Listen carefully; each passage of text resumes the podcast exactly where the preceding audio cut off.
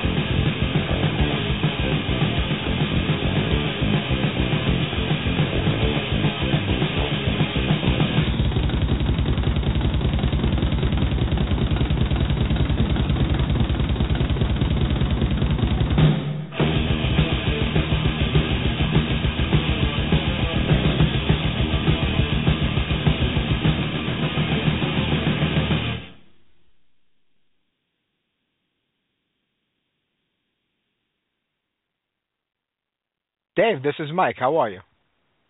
I'm well. How are you? Hey, I'm doing great. I'm talking with you. How big can I be? That's awesome. Thanks, man. Hey, anytime, anytime. Hey, well, listen, you know, everybody's just saying, you know, when we're going to get a follow up to the last record, Harmonic. And I was like, it's only been two years, but you delivered, and you guys really went above and beyond with the latest record. I mean, it's real, it's out there. Thank you, thank you. I'm pretty, I'm proud of it. I'm very happy with the outcome, you know, and and the band worked hard. Uh, we could have released it a lot sooner, but you know, there were bumps in the road, but we ended up, uh, you know, really seeing what we did, and I guess you know it all works out for the best. Sure. Well, I mean, it really hasn't been that long. I mean, and, and the way the business is today, bands are going four or five years between records. It's not like it was, you know, in the '70s and '80s where you know you're kissing, you're putting out two records a year. Well, yeah, I mean, you're productive. I mean, I, I think uh, you know the more technology we have, the, lady, the lazier we've gotten. You know, but uh, I I tend to you know work like 70s, you know, and and possibly the 80s, where you put out an album a year and and you tour. I mean, there is 365 days a year. How many tours are you doing? Are you doing? And um, uh, you know, how much downtime do you have? You know, I feel like what an average tour is about a month. You do about three of those a year. You know, that leaves another nine months. You yeah. know, what what are you doing? You know what I mean? So I, I think you know people just you know don't um, you know uh, uh, work out their schedules very well. Sure, I, I would think being a musician, the downtime is probably the worst time for you because you know either you're excited about an album that you're working on coming out or waiting for a tour. The downtime's got to be difficult, I would imagine. Yeah, well, that's that's when you should be writing. You know, that's when you should be you know getting together with your bandmates and and working out songs in a rehearsal studio. Um, you know, that's I try to be as productive you know daily as possible. You know, work at least you know two three hours a day on on some music or or just being creative you know being in the music mode um and and thinking about you know fusing of different you know genres and you know creating different drum beats and you know even working on you know uh on the piano some some melodies you know. So whatever it is you know you just try to occupy as much time as you can with with what you love the most. And for me it's music. Yeah you know, you you go back to when you first got started, the early '80s. I mean, did you think that this would turn into like a, a career for you, where this was your job, where you would get paid for it? Because when you're a 20 year old kid and you're writing about Satan and stuff like that, you can't be saying to yourself, "This is going to be top 40." You know, Casey Kasem is going to play this. We're going to make a fortune. When does it go from just like you know having fun and, and being as outrageous as you can into this is a business, and now we have to kind of like you know shift gears and and make it where we can do what we want, but yet still make it financially? Well, I've always wanted to be what I am today. Um, you know, that's that's what I wanted to be when I was, you know, 15. You know, between 13 and 15, it's like I, I want to be a rock star. I want to play venues. I want to play my drums all over the world, and it happened now, which I'm very very fortunate. And um, you know, but when it's it started to become a business i believe is when you know i signed on to a major label you know. And uh you know that's that's when it all turned into a business. Although it was a business from the uh you know onset of the band but you know the the realization of things getting serious you know happened when um you know you signed to a major label. Yeah I guess that's when you realize. But you can, you know, if a kid right now, some kid is bashing away in the drums in his garage, and he wants to make a career out of this. Do you think it's still possible today to to be a musician and to make a career out of it? Of course. Yeah. Of course. Absolutely. It's always possible. I I tell kids, you know, don't let anyone discourage you. You know, follow your dreams. You know, um, you know, of course, you know, you have to be responsible and there's things you have to do to survive and you can't rely on something, you know, that quite isn't, you know, paying the bills. I mean, you're going to have to work a job, sometimes two jobs, but I think that is that's what's uh that's what's called paying your dues. Yeah. You know, um I've done it. Uh I remember before I graduated high school, I was in a band. You know, I had a job. Uh I was in school and I was juggling all of them, and uh, you know it paid off because it, it there came a time where I couldn't hold on to a job because I was leaving on tour. So it it still is possible. You know, I I don't think you know uh you know musicians out there should get discouraged because whether it happens at an early age like it happened you know with me i mean i recorded my first album at 18 years old you know it it doesn't matter there's a there's a, a cuban artist um that at 65 he he saw the you know the fruits of his work you know? And um you know that's when he became famous and when he started touring. Now it's a long road you know to wait until you're 65 but that just goes to show that you know when you least expect it that's when when it happens. And you have to always be you know um you you got to have a love for your for your for your you know uh, career and, and your music and and never stop because you never know when it'll happen That that's true. I, I mean, is it, this is the kind of business where you kind of have to go all in. You can't just be half-assed or, you know, I'll do it now, but I'll get back to it. You kind of got to throw all your eggs into the basket and just go for it. Yeah, you do. You really do. It's it's one of those, you know, if something is offered you today, it should have been done yesterday. You know, everything for me, it's like, well, what's who's what's what are we waiting for? Well, uh, I don't know. I was just thinking about calling the guy. You should have fucking called him yesterday. Yeah. You know, so you, you always you have to stay on top of you know opportunities that arise. You know, um, any gigs or anything. You know, if anybody reaches out to you, um, you know, for whatever reason, whether it's a gig or a show or somebody, you know, whatever it is, you know, follow up. You know, if you don't follow up, you'll never know what what comes out of it. Absolutely. You know, Dave, you've experimented with so many different sounds and styles over your career, especially since the 90s with Fantômas and then Grip Inc. and now with Philm. Do you think this would have gone over as big in the mid 80s when metalhead just like had like one vision? Do you think like the kind of downfall of, you know, metal in the 90s kind of opened up, you know, the world to a lot of artists to experiment with different things for fans to kind of accept it or at least uh, try it out and listen to it and give it a shot? I think that was a realization, you know, for a lot of, you know, uh, music fans that there were other styles and genres of music that could come in and you know suppress the genre that that you enjoy the most. And then you see that become popular you know you're not the only you know fish in the sea you know uh the world has a lot of other styles of music. So um you know i i feel that um you know music there's there's a lot of surprises up ahead you know and you never know what they what what they are you know music uh you know heavy music could go underground again you know um who knows nobody knows True. You, you like you know I, I right now it's about Philm, but I heard I heard Grip Inc is getting going again. I mean you know uh, you got a new singer and there's even a new Well, Fantômas no, no. uh, in the works.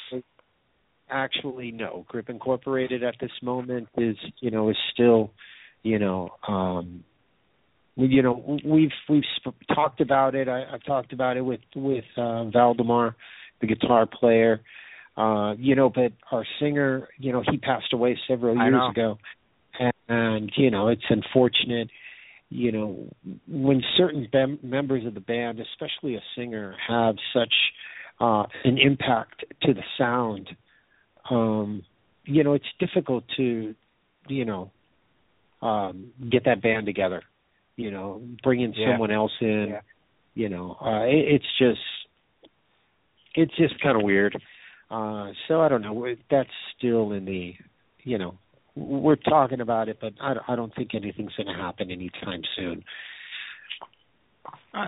Do you do you prefer bouncing around from project to project? Is it is it more fulfilling as an artist to keep moving on and keep experimenting and keep trying different things, or do you kind of like that stability or security of you know being in just one band? Sometimes that can also be a downfall too. Yeah, I mean, sometimes it is a downfall because it occupies the majority of your time. Uh, like for example, in you know the years I was with Slayer, um, I only re- in ten, ten, eleven years I was with the band. Well, probably more. uh, 2001, 2013, so about 12. So in the 12 years, I only released three albums: Christ Illusion, World Painted Blood, and a Philm album, Harmonic.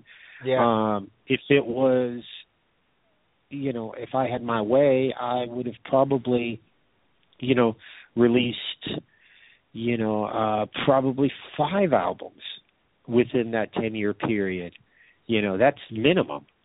Um, you know, it's just uh, the creative process that some bands have, you know, or or you know that work ethic is different.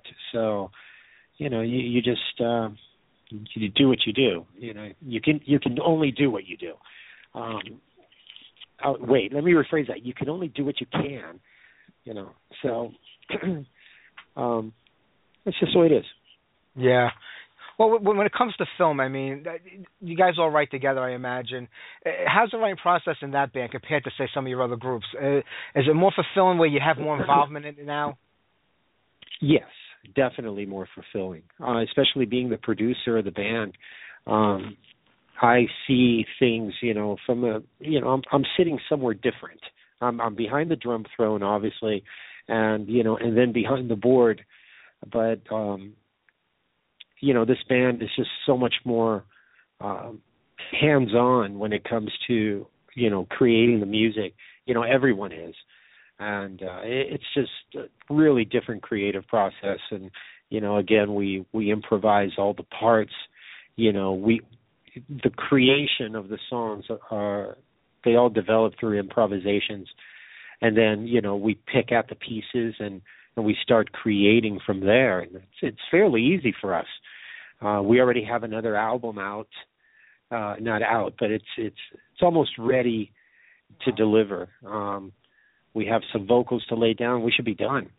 So we'll have two albums uh you know out. Hopefully i hope to release this album um april of next year latest April. That'd be great. Uh, you know what I like, what I love about. I mean, like I, I've been I've been going through this album nonstop. It's just it's so different to anything else out there right now that it really stands out. You know, head and shoulders above a lot of the music in the same type of genre. And I know you've done a few shows here and there, but is it difficult trying to string a whole tour together? Is there something time wise that the band maybe just doesn't have to go out, you know, for a month across the USA or across Europe? Uh, yeah. I mean, it's right now at this moment, uh, we just have to find the right agent. You know, first, you know, the right American agent to to book us in in the states. Um, you know, I'm looking forward to hopefully, you know, picking up an opening spot or something. Uh, you know, for for a bigger band. Um, so it, it just takes time. You know, you you you have to pay your dues. You still do, even at this stage of the game in my career. Uh, you know, there's a certain um, certain you know level of work that you have to reach before you know something happens. Yeah, I was going to ask you that because of the name, because of your name alone, you would think it would open up a lot more doors, and it probably does give you a little help in hand. But like you says, it's still kind of like starting from scratch again. Yeah, it is, but it's a challenge. I don't mind. You know, I could have jumped on, you know, uh, an established band, but there's nothing more gratifying than building something from the bottom with your own hands, you know, Yeah. instead of jumping into a project that's already, you know, uh, you know, five, six other people have their hands in the pot, and you know, you're just not. It's just not appealing to me. Uh, and besides, I, I like being creative. I like using my own uh, my own influences, not having to adapt to what somebody else is envisioning. Um, I'd rather do it the way I'm doing it now. Uh, Sure. It's just uh, a little more, I, I don't know, a- appealing for me. But that doesn't that doesn't say that I wouldn't, you know, work with somebody else because that door is always open. I like working with other musicians, you know. Except the, you know, I just didn't want to jump into, you know, one a main band uh that was you know already established i wanted to create something new Sure. Yeah, Dave, you're saying about being the producer on the new record also, and nobody knows your music better than you and how you want it to sound. But are there any drawbacks to actually producing your own record where maybe you feel the need to tinker with it too much because you know how you want something to sound, or does that like that outside voice, you know, where you get from somebody saying, "Listen, maybe we should change this around a little bit. It'll add something to it." Is that kind of missing from the process, or do you just know what you wanted? You know, and that's like like you have like direct vision with that.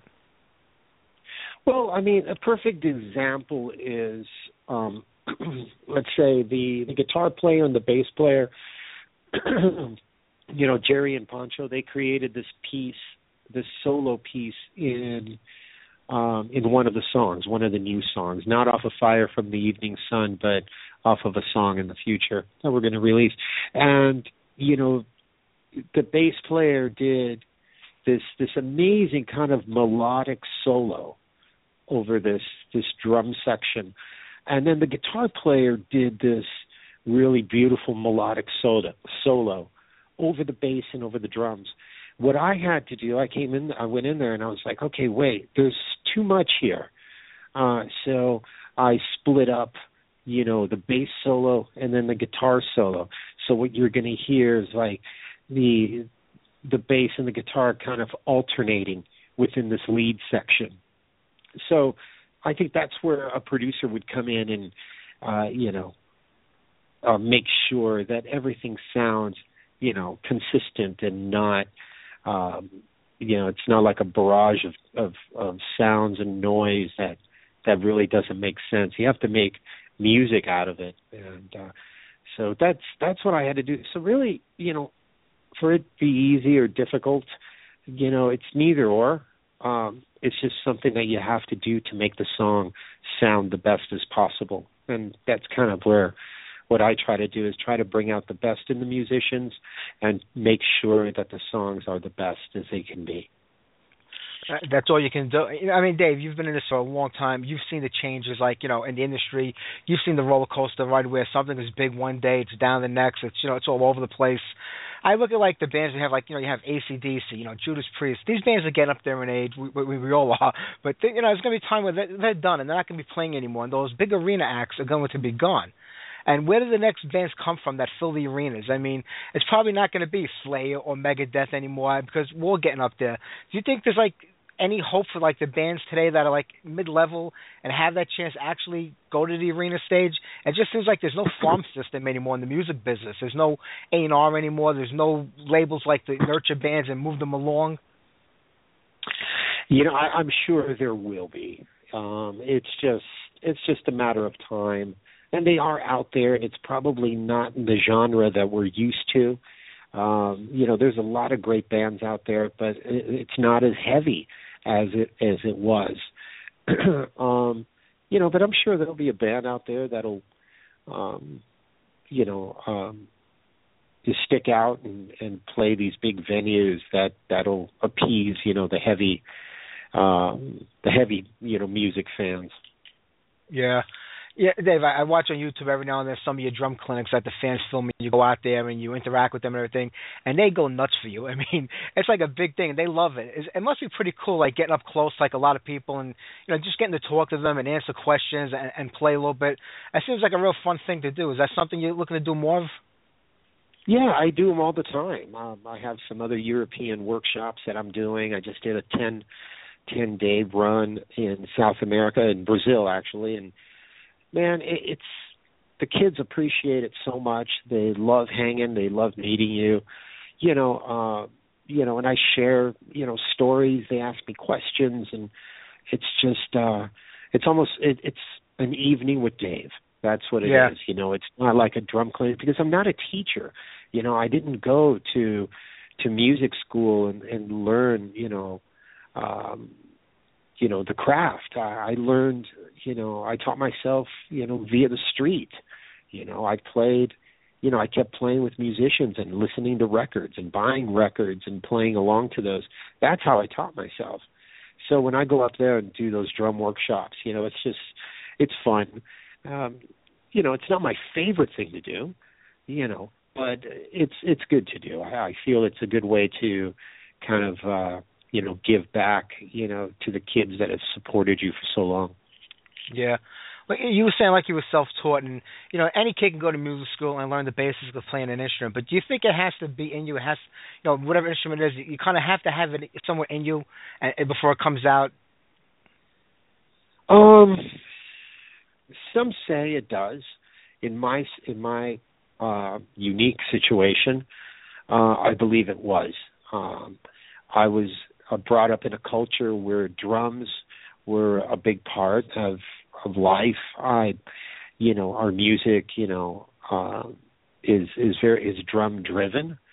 Uh, my brothers love my one of my older brothers. He loved drums, and you know, he used to sit me in front of the stereo when I was, you know, probably three to five years old, and and uh, you know, listen to to rock music and had me play along, you know, while hitting with pencils and and and who knows what else. And um you know it, it starts very young. I think it's at least in my situation it started very very young.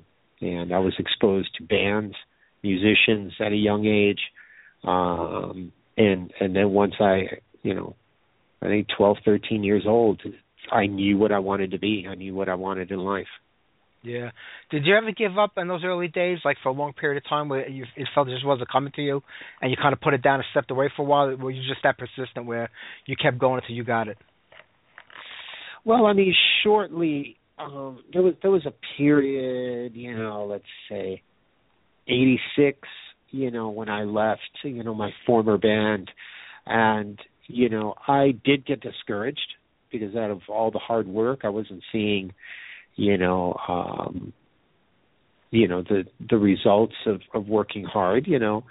Um and you know at that point i think i got myself a job and and i said fuck this. I'm not playing anymore. I'm just going to work.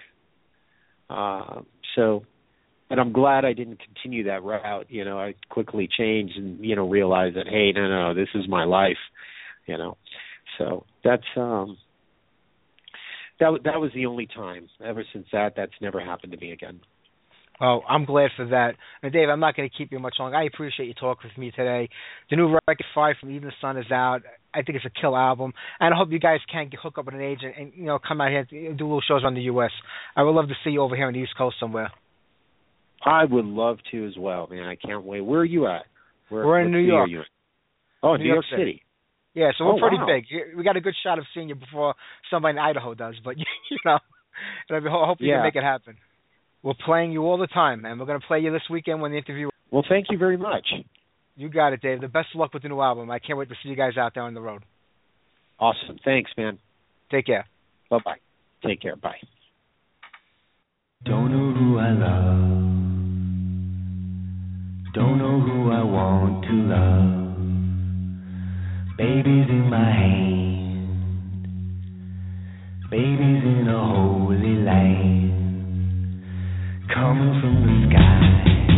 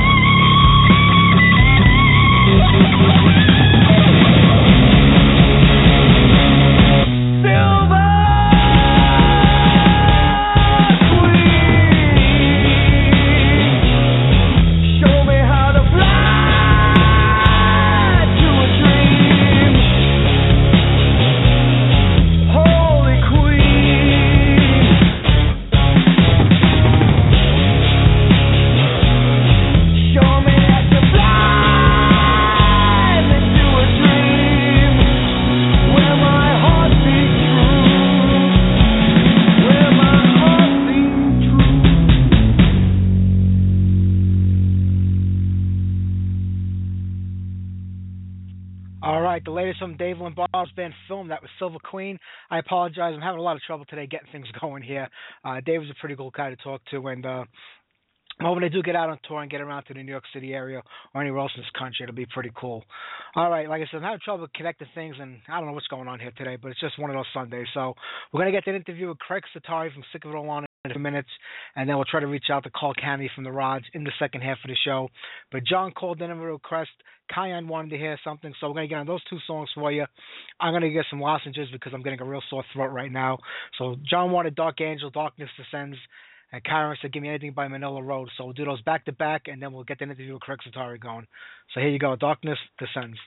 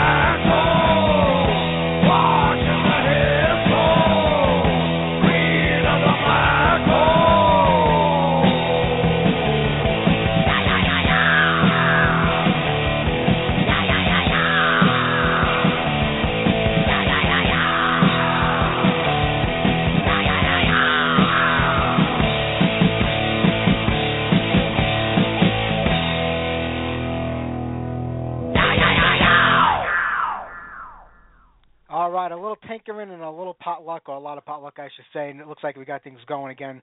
All right, so we're gonna get that interview on with Craig Setari right now, and we'll play some Sick and Roll after that, maybe some New York City Mayhem, and then we'll talk to Carl Canedy of the Rods live at about 7:20. So here you go. This is what Craig had to say last week. Hey, this is Mike. How are you? How you doing? What's going on, man? Good with that. But I got a bad connection here. Hang on. Hey, how's that? Is that better? Can you yeah, hear me? it's a lot better. Craig. Yeah, it's yeah, we're good now, buddy. We're good. All right, sounds good. It's gonna be it's gonna be on the radio, right? Uh, we're recording this right now. It'll be on the show is on Sunday. All right, sounds good. Sounds the way you had them. Uh, these days, Staten Island. Back in the day, Brooklyn. Nice. I was gonna say, you just sound like a New Yorker. Hey, you know that you can't get rid of that accent no matter what you do. Brooklyn is Staten Island. It's just like you know, it's like when you get away for a minute, you go to Staten Island. You know, That's it. It's just fifteen dollars more to get here. That's all it is. that's it. That's it. Ah, yeah, well, listen, listen. I go back. I mean, I, I know you joined straight ahead a few years after they got started, but I go back with you guys in the scene from the beginning. I was actually in a band called Stillborn in the '80s. You played with you guys a lot. Oh yeah, I remember Stillborn. Yeah, what what instrument did you play? What happened? You were in Stillborn? Yeah, it was a bass player. Oh, all right, yeah. So I know you. Yeah, was a long time ago, man. I, you know, when things kind of fell apart in the late '80s, I kind of got out. But man, you guys kept it going. It's amazing. You dude, you guys had a great drummer. That kid you had playing drums, that ten kid, he was good. He's amazing. He's still playing. That that guy was great, man. Terry Terry was pain in the ass, but he was all right. Terry, Terry was, He's Terry a- was. Everybody. A good guy. Yeah, yeah, yeah. Uh, were All the. I'm ready when I. Yeah, absolutely. Uh, well, listen, here we are, all these years later, brand new record coming out. I mean, how have you guys done it? How have you guys kept this thing going for so long with this lineup? You know what it is? It's uh, we just, you know, we we just like playing. We always did. You know, you you uh you were part of the New York scene back in the '80s. You know, it's just a a fun thing, and we never expected much to come out of it, except maybe we wanted to, like, you know, headline a CB's matinee. Next thing you know, Boston calls you. You get a call to play Connecticut. Then you go down to Florida. You go out to California, and all of a sudden, people want to see you play all over the place. And uh, it just sort of snowballs. We never really planned it. It just sort of happened. And to tell you the truth, there was nothing I ever really wanted to do more than play music. So it uh, it turned out to to work out. You know. I'm glad it did because you know when, when most of us got into this when it started out, there was no chance that this was going to be a career. You're going to be able to make a living doing it. It was just a bunch of guys looking for something new, for something different. We weren't happy with what else was going on. So the fact that you were able to turn it into that is, is astonishing, especially when you know a lot of the scene kind of collapsed in the '90s. And how did you guys carry on? I mean, was it? Did you have to go overseas? Did you have to go to different places? Yeah, you know, it's it, it it's not like you know we we did our we did our part, but it just sort of happened around us. You know, it was like time and place had a lot to do with it, and effort. We put in a lot of effort, but uh, you know, it, the scene kind of collapsed, and when that happened, we kept going, and we figured it was just gonna, you know, over a matter of time, just come back, which it did, and then places like Europe bloomed, and it's funny, like every place you go, you get these hot spots, and then they die down, and another spot pops up. It's like you know it's like weed. You pull them out of one spot of the garden, and they come up someplace else. So it's one of those things that seems to just keep keep going and going, and uh, works itself out. You know, I, me, I feel like I'm blessed. You know what I mean? It's like a great thing. You remember the old days. You know, you you played CBs and you were part of the whole thing. You know, you still are obviously. So we're sitting here doing this now. It's uh, it's a great thing. It's a great thing, man. I can't complain one bit. It's just, you know, I didn't really try to make it happen as much as I tried to make it happen. You know what I mean by that? I know exactly what you mean. I'm, but I'm glad that you were able to keep doing it. And like you know, you talk about the beginning, like getting like most kids, you know, before punk and before hardcore, you know, there was rock and there was metal. And most of us kind of grew up on that because it was the first thing we had. And like me, I, I just lost interest because I, I wanted something more, something different to be part of a new scene. It wasn't enough anymore. Is that what brought you into the hardcore scene? Yeah, I mean, uh, say, say, the last sentence again. I was saying, you know, like I found my way into the hardcore scene because I was into rock and metal from the '70s, and I just I got you, I got you. it. Same with the same went down with me. It's like you know I liked some some records my brother brought home when I was a kid. You know I liked Aerosmith, Black Sabbath, Van Halen. A couple of years later, then next thing you know, uh, you know I start getting turned on to some heavy metal, like new wave of British British heavy metal. And then right around that time, I find some some punk rock. And uh, you know, right as soon as I found that, it just turned into, hey, you know, th- these New York bands are starting to put out seven inches. I started getting into that, and then next thing you know, as soon as I was old enough to like leave the house and get on the subway, I was going to CB's. You know, Yeah, that, one of those things. It, it, it it's like it finds you. You know what I mean? You're you're you're ripe for it. You're looking for something, and this thing just kind of gets put in your way, and you're like, this is what I was looking for. Even though you almost don't know where it's first, you just keep going and going and going. That's true. And you know, the scene had such a bad rap back in the day, which was uncalled for and unnecessary. there was no more shit going on there than any other scene in any other music, you know, in this world. But we had such a hard time from the outside forces that were like, you know, coming down on us.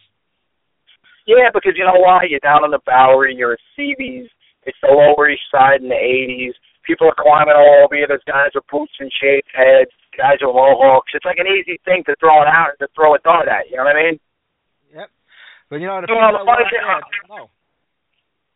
Yeah, I, the first show I ever went to, everyone looked like a maniac, like axe murderer, and they turned out to be the nicest, most nicest, least judgmental people that I ever met. Really, you know, it's like the guy in the suit and tie is going to judge you a lot more than the guy that people say looks like a freak back then. You know what I mean? That's the guy that's going to be cool.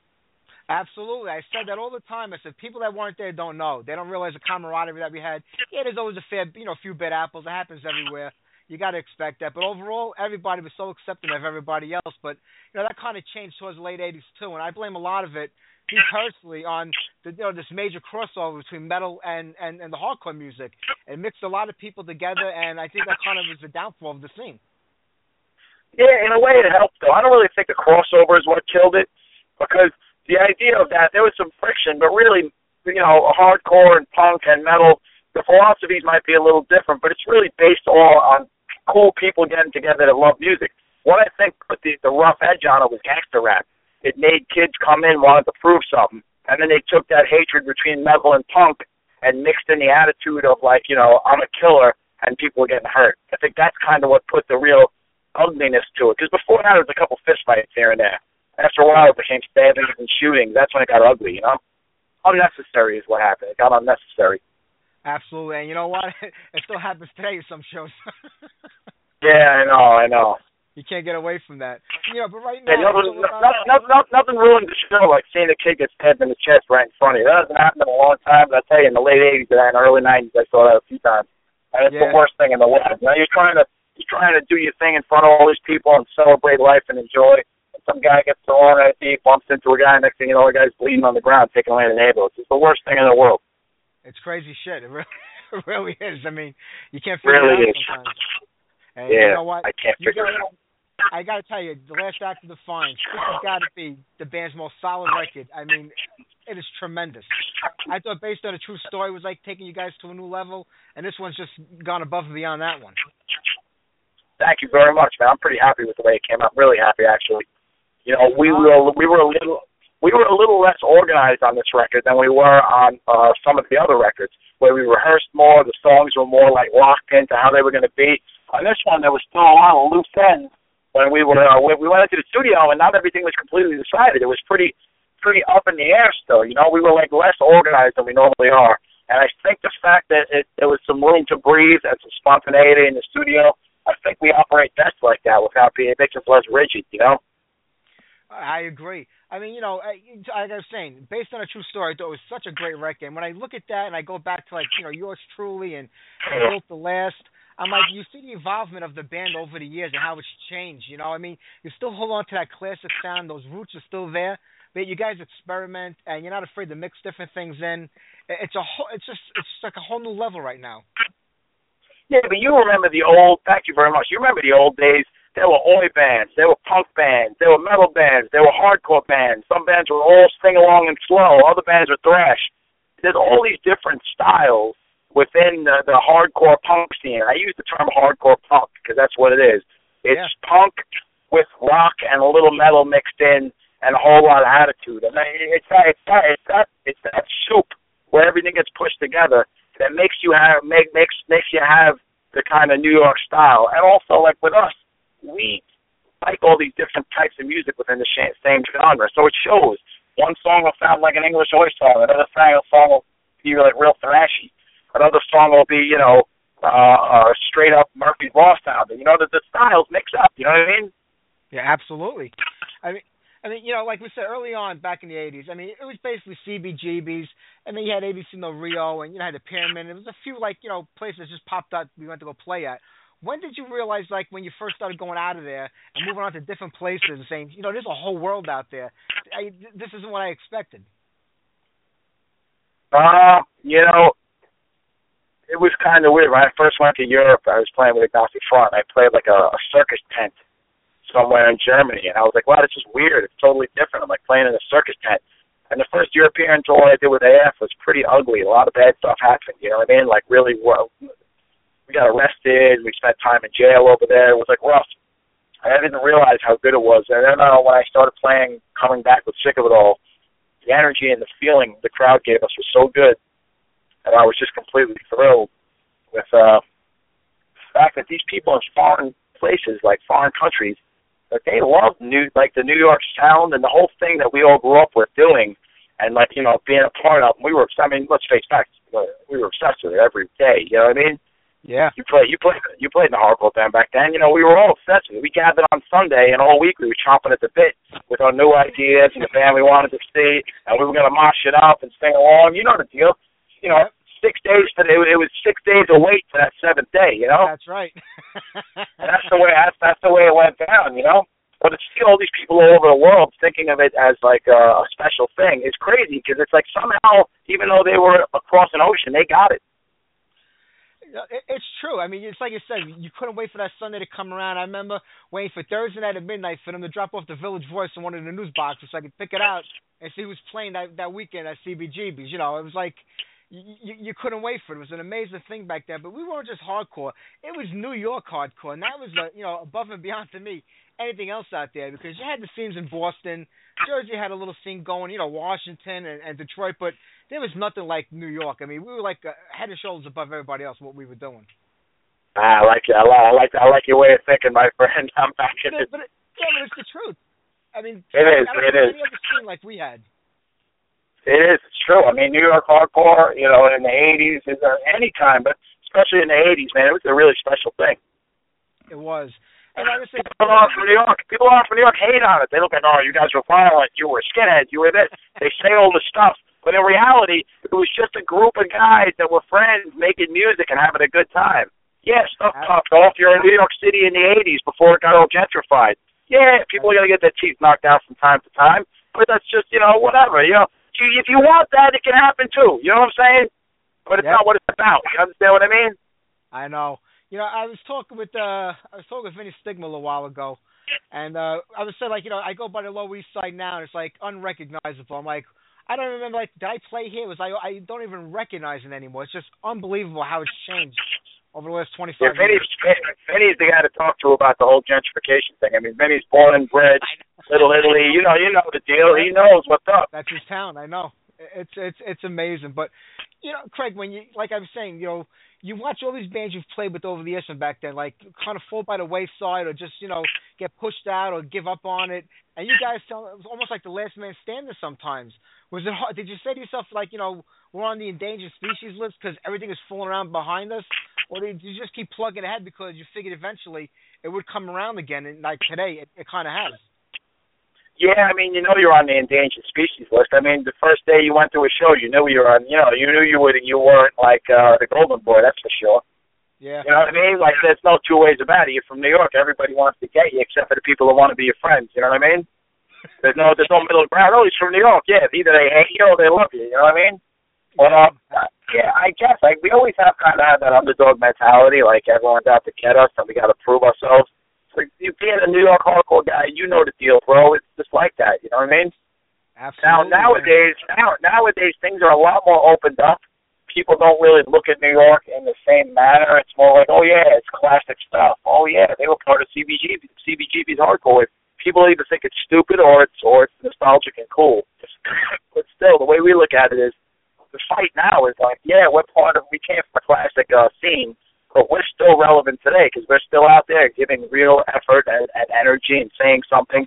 And you know, we're still coming with that that style of playing that people might think is outdated or whatever the hell you want to call it, but it's, it's straight up real. New York hardcore is real. There's no two ways about it. that's that's the whole point of it. And that's why I wanted to get involved in that scene all those years ago because there was nothing like anything else going on out there.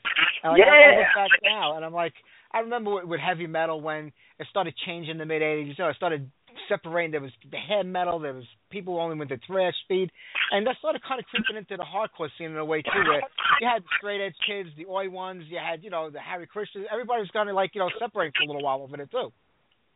Yeah. I mean, you know, you know, you sound like a hardcore purist.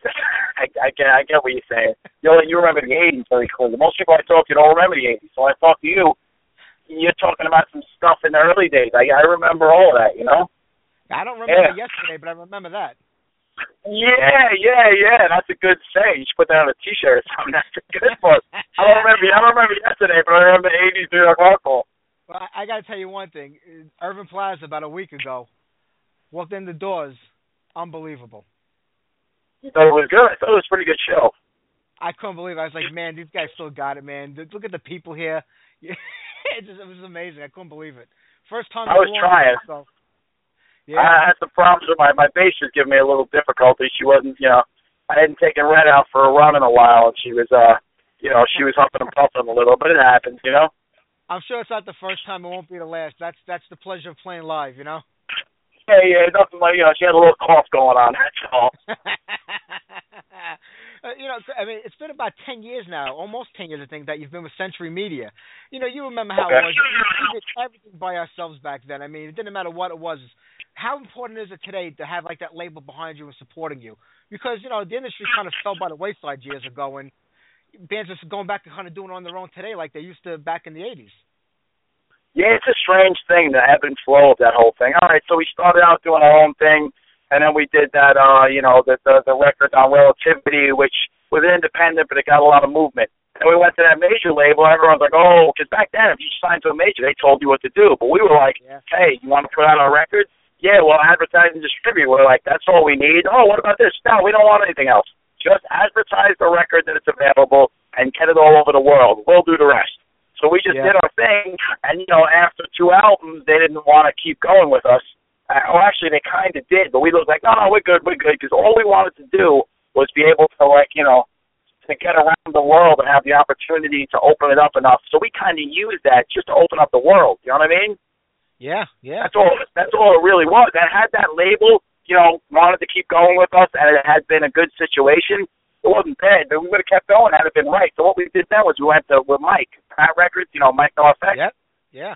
I'll tell you what. I'll tell you what. Fairest guy in the world, most honorable businessman, a real friend, real. The guy's got real ethic when it comes to punk and hardcore music and how it's supposed to be. The guy, the guy walks the walk and talks the talk. That guy's a great guy.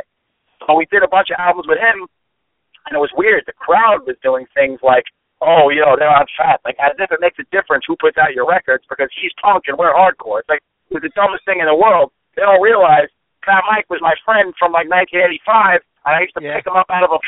He would be face down in a mud pile when I'd be in Texas or whatever, and I'd see him and I'd fucking help the guy out, give him a glass of water, and try to straighten him out so he didn't drown in the mud. People think different than this type of hardcore. Back in those days, it was all the same. You know the deal. It was all the I know. same shit. That's right. And then the thing is, the thing that I realized how the, the world had changed for a while there was, as great as Mike was and as fair as he was, our our uh, in Europe, our uh, our presence in, as a band was getting smaller. People weren't remembering us as like a, a household name in hardcore, and I Yeah. think that's because his advertising was very do-it-yourself.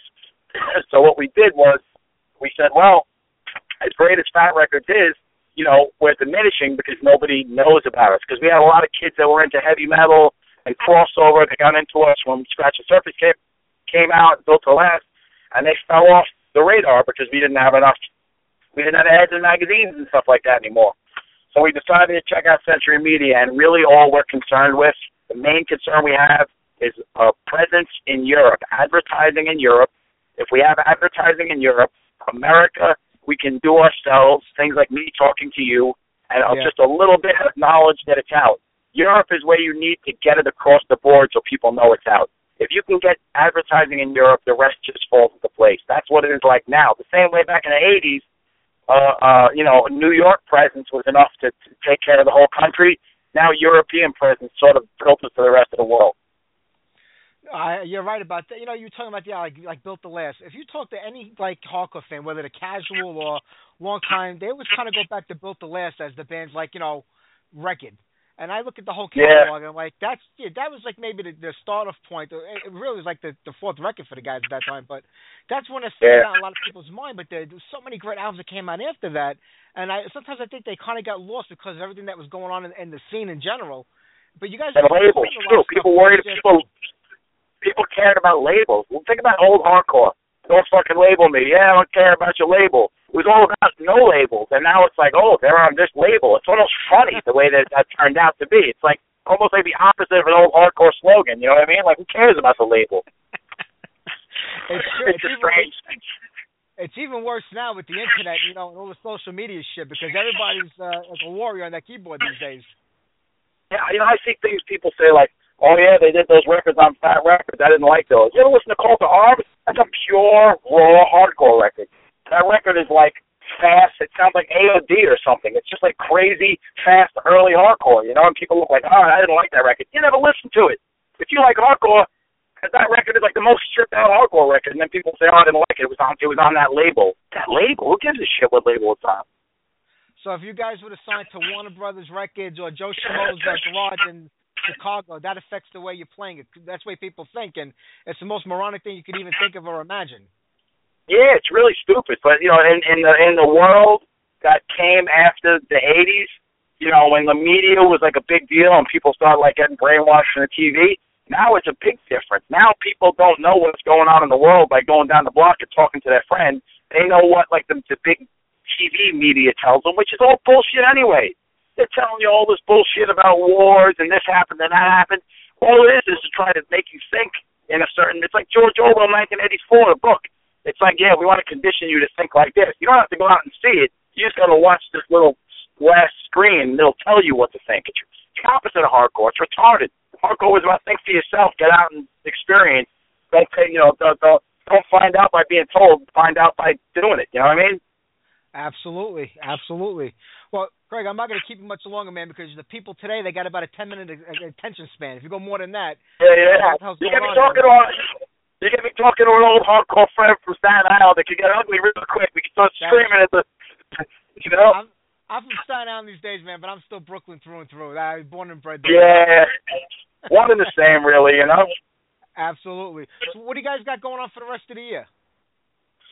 Uh, well, uh, we, in November we're doing a U.S. tour. We're going out for about three weeks across America. We're not hitting the West Coast, but we're going down to Texas, and places like that. And uh, we got that. And then uh, in January we do the Persistence tour in Europe. And uh, 2015 we're going to be really busy. You know, we recorded this last record in Staten Island. I know, uh, Nova Studios out here, right? Yeah, yes, that used to be Steven Seagal's house. How crazy is that?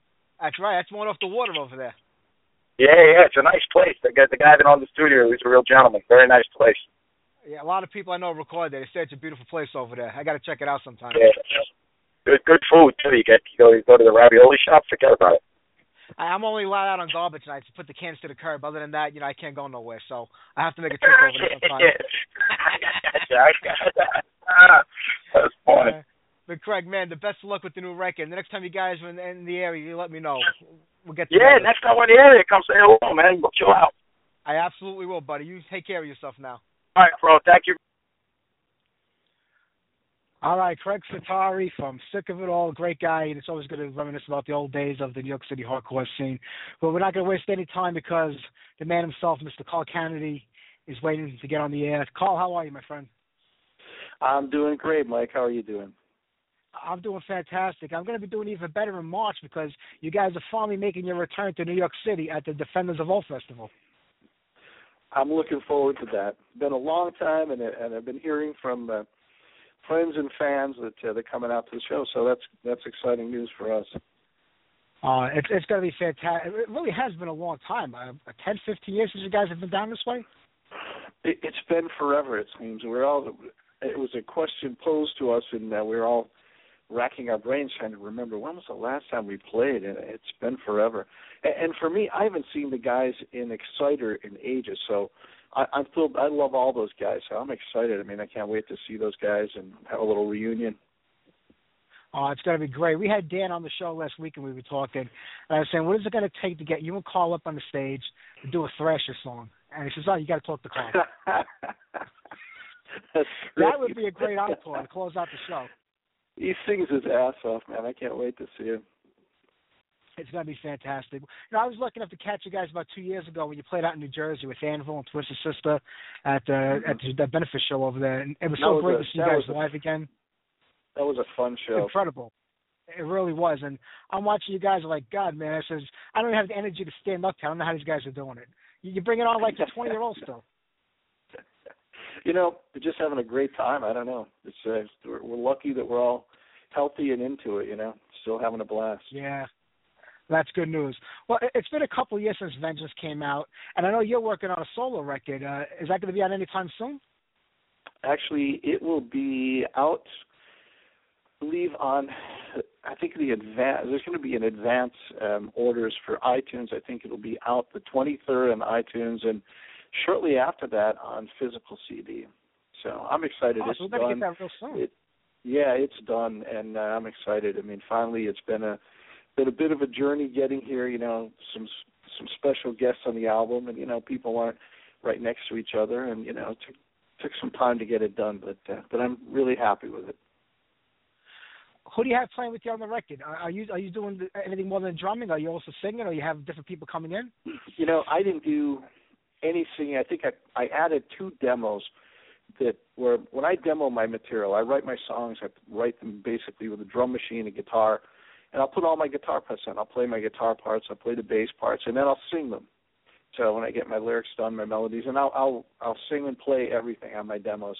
I call them my 30 minute demos because really I just hack them out as fast as I can just to get the idea down Yeah. like a scratch pad.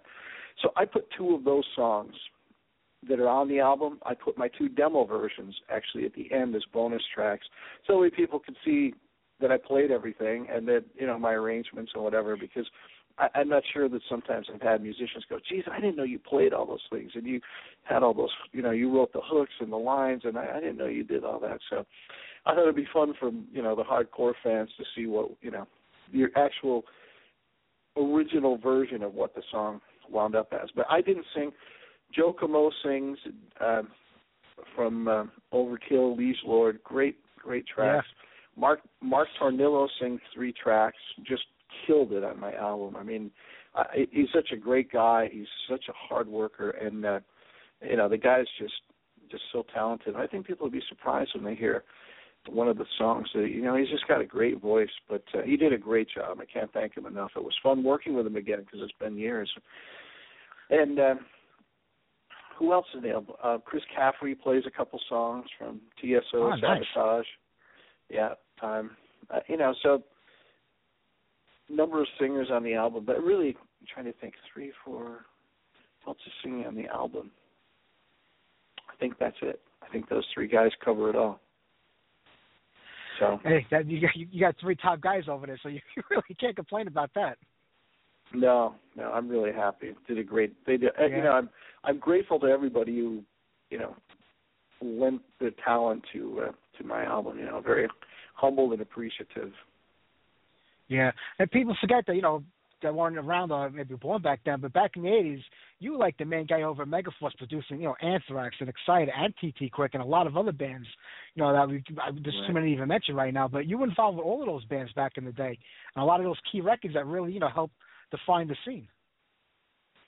Yeah, it's true. I mean, it was a pretty amazing time, and uh, Johnny and Marsha were, uh, you know, discovering some major talent. I mean, when you think about Johnny and Marsha, like I did, I worked with Overkill, but I mean, think of the other bands. There's so many bands that they signed, including Metallica. I mean, they, they're just single-handedly responsible for, you know, kind of changing the the landscape of the music scene at the time. Absolutely, without a doubt. And you know, uh, we we talked with Dan last week, and I was telling him when we had Johnny Z in the show a while ago how he really wasn't happy about the Violence and Force record, and he's like, I know, I don't know what we could have done to make him happy with that. Was that was that like a funny experience back then? Is that when you put all that time into an album? it was i mean back then you know and this is i mean this is how it was done and you know it's easy to look back in hindsight and you know be critical of things because we're all you know it's a different day and age but back then we were really given literally no time as a rule i mean with anthrax we had some pre-production time when we got to the uh, you know the third project with armed and dangerous and and Yeah. spreading the disease prior to that we had some actual pre-production time. But before that, we really didn't show up at the studio. We kind of work things out, and then we go for it. So uh, it's, it was very quick. With Exciter, you know, I thought the songs were great. Johnny did not seem to at the time, and and I always we'd laugh about this story because it's just so funny. And my friends and I still say the same thing. We do zibba zibba. Johnny's lying on the floor in front of the console, and Dan's singing. And Dan just, you know, he's just a balls out singer. The guy is hardcore, and Johnny's listening to him, and and, I, and the the machine stops. Dan's done, and I hear from beneath the board. Zibba, zibba, cow, cow. What, what, what, what's that? What's he singing? I don't understand the word. Zibba, zibba. What's that? Zibba, zibba. So you know, I just peeing myself at that point. We were dying. I'm like, Johnny, what the hell are you talking about? You know, Zibba, I don't get it. I don't get it. So, you know, Johnny wanted to. Johnny was really focused on making sure Dan enunciated everything, and you know, I mean, certainly from that standpoint, nothing, nothing wrong with that. But you know, Dan wanted to sing it the way he felt it and express himself, and Johnny was looking to have a little more clarity, and uh, you know, so there was a little bit of a. It wasn't really a rub. It was just Johnny kind of expressed that you know he'd like to hear it a slightly different way, but but uh, Yeah. you know that was how it went. Uh, That's but you know you've been on both sides of it too. I mean you've been the artist and you've been the person recording the artist. And how how difficult is it when you have like these outside forces like telling you how to sing your songs or how to perform? And it's got to be hard whether you're on both ends because as an artist you must feel for the guy saying I understand what he's trying to do, but I'm also behind the you know behind the council right now. But there are times when you're actually recording and you probably have the same thing happening to you. Yeah, no, absolutely, absolutely is. And I mean, I've been there and I've seen it. You know, we we actually had an A and R person who told us that um, if we didn't record the two songs he wanted us to record, that you know, he threatened the engineer producer who was co-producing, "You'll never work in this business again." I mean, that's the kind of pressure you you had. You know, they wanted a single, they wanted us to cover other people's material, and um, you know, so as an artist, you get that kind of pressure. It's not fun. Um, but as a producer, you're in the middle because you need to make everybody happy, and a lot of times the compromise just isn't what it's about for an artist. You know, compromise is is watering down what you want to do. You know, it's that's not that wasn't my vision. You know, my vision wasn't to compromise. I wrote this. I I want to. I hear it a certain way. I want to express it a certain way. So anything less than that, as an artist, becomes watered down. You feel like you're selling out. You're not happy. Like, what what do you have to say about my music? So as a produ- as an artist, you definitely feel that way. As a producer, you're like, well, I see both sides. How do we find a middle ground that everybody's happy with? It's it's pretty impossible, but you do your best, and you know sometimes you get lucky and and get everybody please everybody. But it's a tough tough line, and especially being a producer and an artist, I definitely understand both sides. So Yeah. Well, I, I know one time when you and I spoke once before, you were talking about Anthrax's studio uh, during the first record, and that's when a lot of stuff came up with Neil Turbin, and you know, for the next time Joey Belladonna came in, uh, you know, Scotty just wrote a book uh, recently where he really tears Neil Turbin Yes. apart for being like a prima donna and a crybaby. And I've known Neil for years, and he's a sweetheart of a guy, but that's not the Neil Turbin of 1984 that I know, you know, and I have no idea what he was like back then.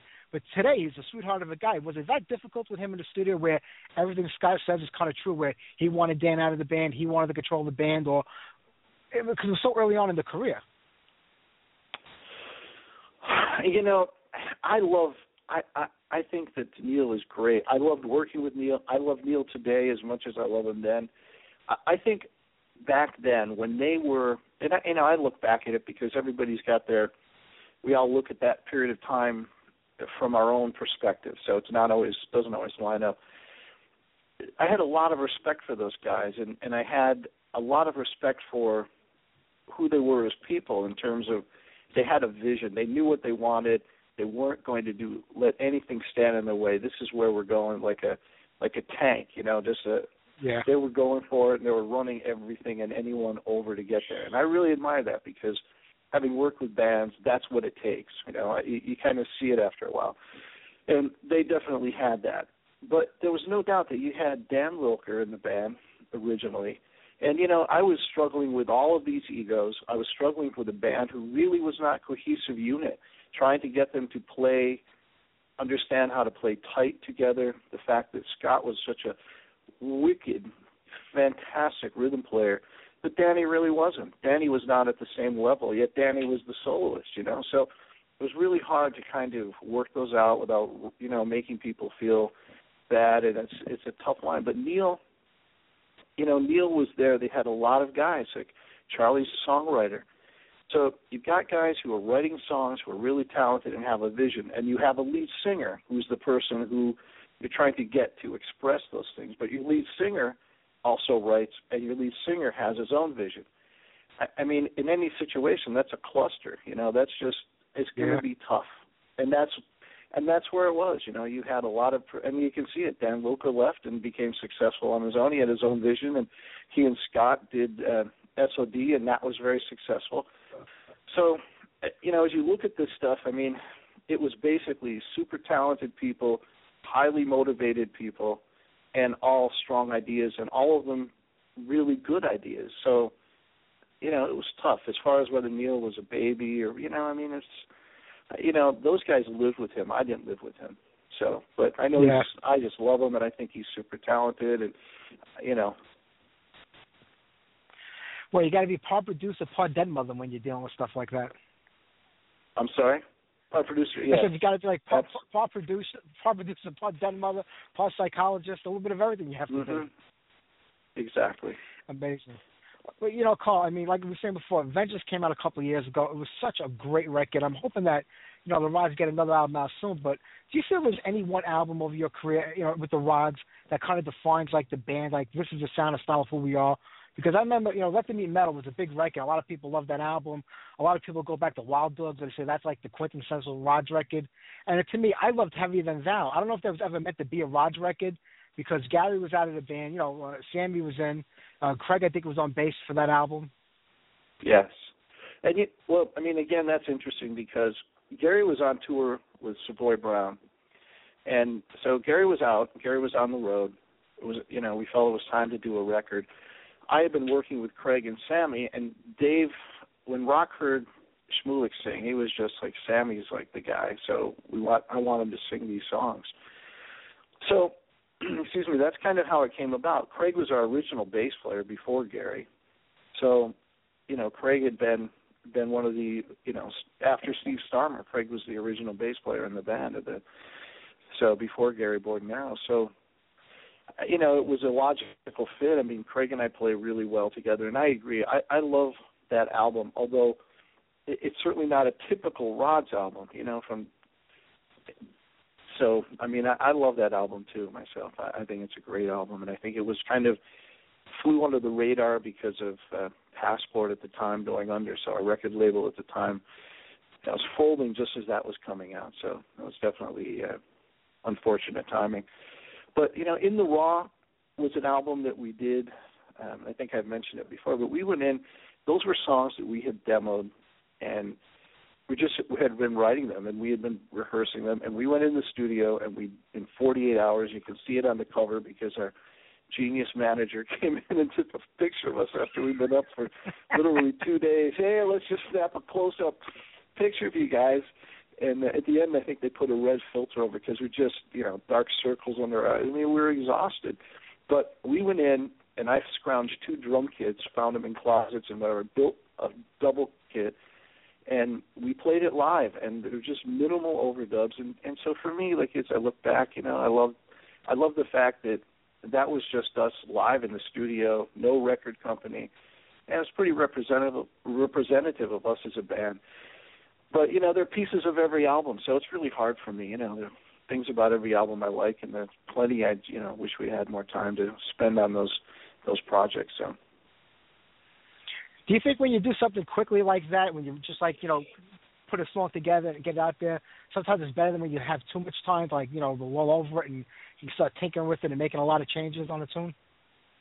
I, I agree. I mean, I, I still now try to do that with you know when I produce, I still produce, and I, I try to do pre-production and then try to capture an energy that the if the band has that organic energy, I try to capture that because that's what it's about. And and, and you know anymore everything is so beat beat doctored, beat detective, and everything is triggered, and you know everything is just cut up, and it's hard to tell. Like you know somebody said one in it was a modern drummer interview, and I can't remember the one of the the interviewer asked the drummer, you know, do you think that so and so is a good drummer? He goes, I can't tell who's a good drummer anymore because you know, everything is so cut up and beat doctored and whatever, and it's so true. So it's nice to go for the feel, and I think if you put musicians who have a chemistry in a room and let them play live, and the band has been rehearsed and the band's on their game, I agree. You're going to get there's going to be something that comes out of that chemistry. You're going to capture it, and it's going to be far better than if you labor over a pretty sterile kind of track. Oh, we got a good drum check. Let's add the bass track. And you know, I've been guilty of that myself many times, trying to make a more sonically pleasing record or a cleaner sounding record and tighter. But ultimately, at the end of the day, it really comes down to if you can get a band of guys who play well together and put them in a room and capture that, it's going to have some magic that you're not going to get when you overproduce something. That's so true. I mean, when you look at, I mean, the three of you. I mean, you, Rock, and Gary. I mean, for the better part of 35 years, you've been playing together. You know, in, and as the Rods. So there has to be something there. I mean, you hear about a lot of bands that they don't even talk to each other. They don't get along. They just go play. You know, they go out and tour. They do their shows. It's strictly a business for them. Is it possible to be yes. in a band and not have any kind of camaraderie or friendship with the guys you play with? That you can't just make it like a business where you know you check in at eight o'clock, do your 90 minute set, and leave. You know, I mean, I, I think we're lucky in the rods that that we get along well. We've never had any drug or alcohol issues that have caused problems in the band. I mean, that's a burnout situation for any band. Um, you know, I think so. We've been we've been lucky in that. But I've heard the stories. I've seen the bands who just show up and they they basically punch a clock, and yet because initially when they started out playing well together before Everybody was involved before managers and accountants and record labels and so on and promoters. They played because there was some reason they liked playing with each other. They gelled as musicians in, in that that group. Um, so they can still seem to get on stage and you know it sounds great and they walk off stage they really don't want to have any social interaction. So i do think it, it's possible because when you're on stage you're communicating musically.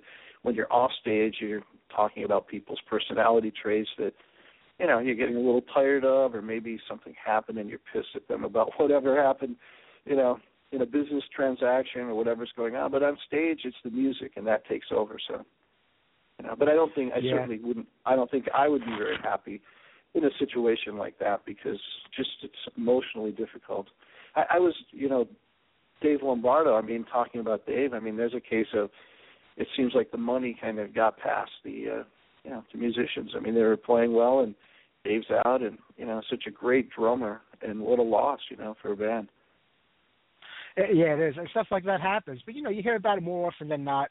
You know, a lot of times when you know, if you're talking with a lot of bands, I'll hear more that it's like, you know, management, record labels and, you know, some of those outside forces that kind of like, you know, wear the band down and break them up more than like, you know, personal problems between two members of the band. It just seems like it's everything on the outside that they just can't handle and Right. that kind of tears the band apart. Absolutely. And there's no doubt that that the outside forces love the divide and conquer, you know. They can control one person, get manipulate somebody. I mean, it's just it's so typical. But bottom line is the music business is a pretty dirty business, a pretty rough business and uh you know, a lot of the outside players aren't always there to help you. Uh, they're there to, to take what they can take from you, and it's not about the art for them. It's you know, it's about the money and what they can get. And if you're naive, you know, they're going to take you. So Yeah. Were you ever were you ever pissed off at Rock or Gary, then accidentally on stage a drumstick slipped out of your hand, hit them in the back of the head by accident? No, but that's a great No? idea, Mike. I'm going to remember that. Dude, I'm really sorry, man. I'm really sorry. Yeah, you pissed me off earlier, and I'm sorry the stick was slippery there. Wham. Because I know No. if I was in a band with somebody, and I was mad, and I was behind that drum kit, I'd be like mumbling under my breath, "You son of a bitch," and I would have been throwing those sticks around, you know. But that's just me. that's just a great idea. That's just a great idea. You know that that would work for like the crew, work for anybody. You know, the monitor, the monitor people sometimes, you know, the monitor people sometimes can be a little bit difficult. Like they just as an opening act, they just don't give a damn. You know, they're like whatever. Yeah. And uh, so the you know, and I keep it really. We're really simple. Like we've been doing this a long time. We keep it simple and we respect the crew. But once in a while, you get a monitor person who's just like, yeah, these guys, whatever. You know, they're not the headliners. And you just, it's a good idea. I'm going to remember that to throw my stick that way. Oops, oops, sorry. There you go. It's Pay an attention. accident. Yeah, so Well, yeah, thanks Carl, for that uh, really busy. suggestion. I I know you've been busy with the solo record, but are we going to get a new Rods record, you know, anytime soon? Is it going to happen? Well, we are working on new material. We're actually releasing, um, and I think you'll be hearing about that soon because I know that uh, Chip Rogerio is going to be releasing a press release any day now um, about some product that we have coming out, and uh, we're also working Oh, on new material. Yeah, and uh, know we have a new we have a single we have a new song we wrote that's hysterical that's that's going to be out and there's bonus tracks on uh, what we're releasing. So we're working on new material. We're actually re-recording uh, some of our early stuff, and uh, you know there's a lot going on in the Rods camp at the moment. David has a new solo album, Clash of Armor, that's out. So a lot of stuff going on. We're, you know, I'm I'm looking forward to that, and I won't say anything about the press release until it's out there. Then we'll uh, we'll talk about it. But Carl, I'm gonna let you go because I'm gonna get on a few more songs. We're gonna close out today's show. Listen, give Dan Beehler a call. Do Burning at the Speed of Light. Close out the Defenders of the Old Festival, something that nobody's probably ever heard live. I love that, That would be idea. incredible. That would be great to get both bands out there doing burning at the speed of light. That would be great. Okay. That would be fantastic. toss it that out would be there. a one one time only thing. Yeah, absolutely. All right. Well, great talking to you, Mike. You too, Carl. You take care, and I'll see you in March when you get down to New York. Can't wait. All right. Take care. Mr. Carl Canedy of the Rods coming back to New York City this March 13th to 14th for the Defenders of the Old Festival. I can't wait for that show to happen. I didn't get a chance to play any Sick of It or anything else because uh, we went right into the interview with Carl. So let me get on something by the Rods, and uh, then we'll do some Sick of It All right after that. So hang on.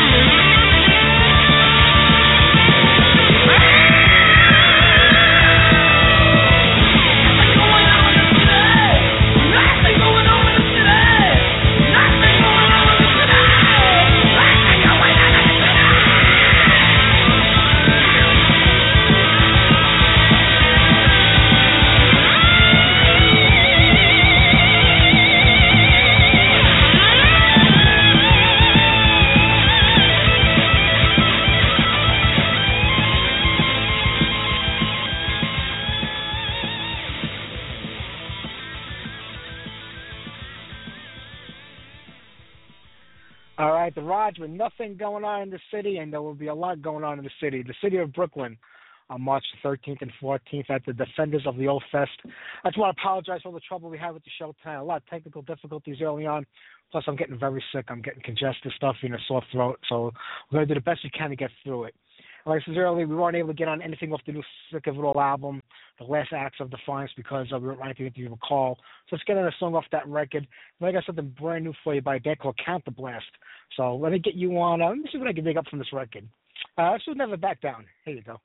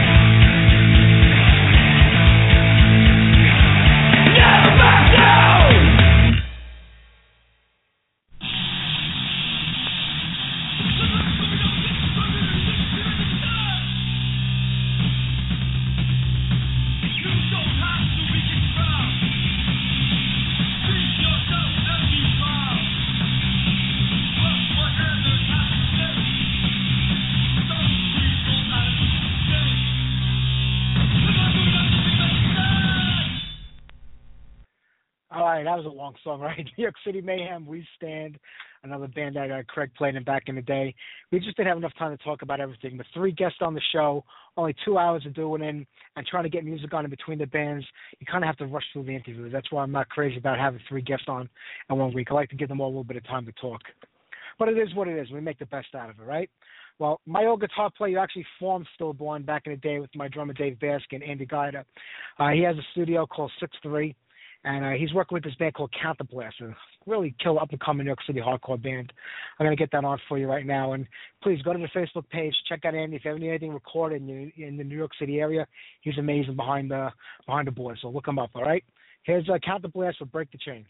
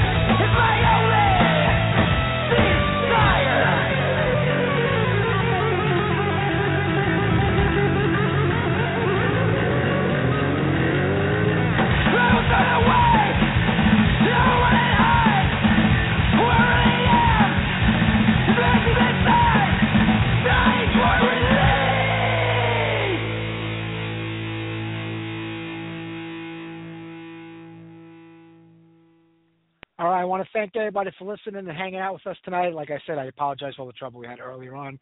So we kind of righted the ship towards the end, the very end. And I want to thank my guests, Carl Canedy, Craig Setari, and Dave Lombardo. Don't forget this Thursday on the Metal Matinee at 12 o'clock. It's Come Out and Play. It's a warrior themed metal matinee, so be there for 12 p.m. Thursday afternoon. And next Sunday night, we did it again. We got a whole bunch of guests on the show. Kingsley King Fowley from October 31st and Deceased will be on here.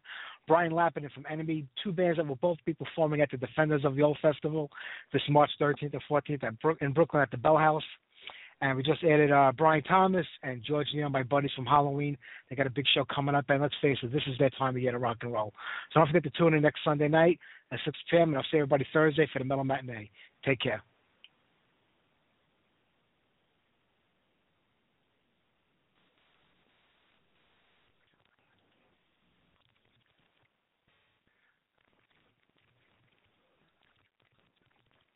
Judy was boring. Hello. Then Judy discovered ChumbaCasino.com. It's my little escape. Now Judy's the life of the party. Oh, baby, Mama's bringing home the bacon. Whoa, take it easy, Judy. The Chumba life is for everybody. So go to ChumbaCasino.com and play over 100 casino style games. Join today and play for free for your chance to redeem some serious prizes. chumba ChumbaCasino.com. No purchase necessary. Void where prohibited by law. 18 plus terms and conditions apply. See website for details.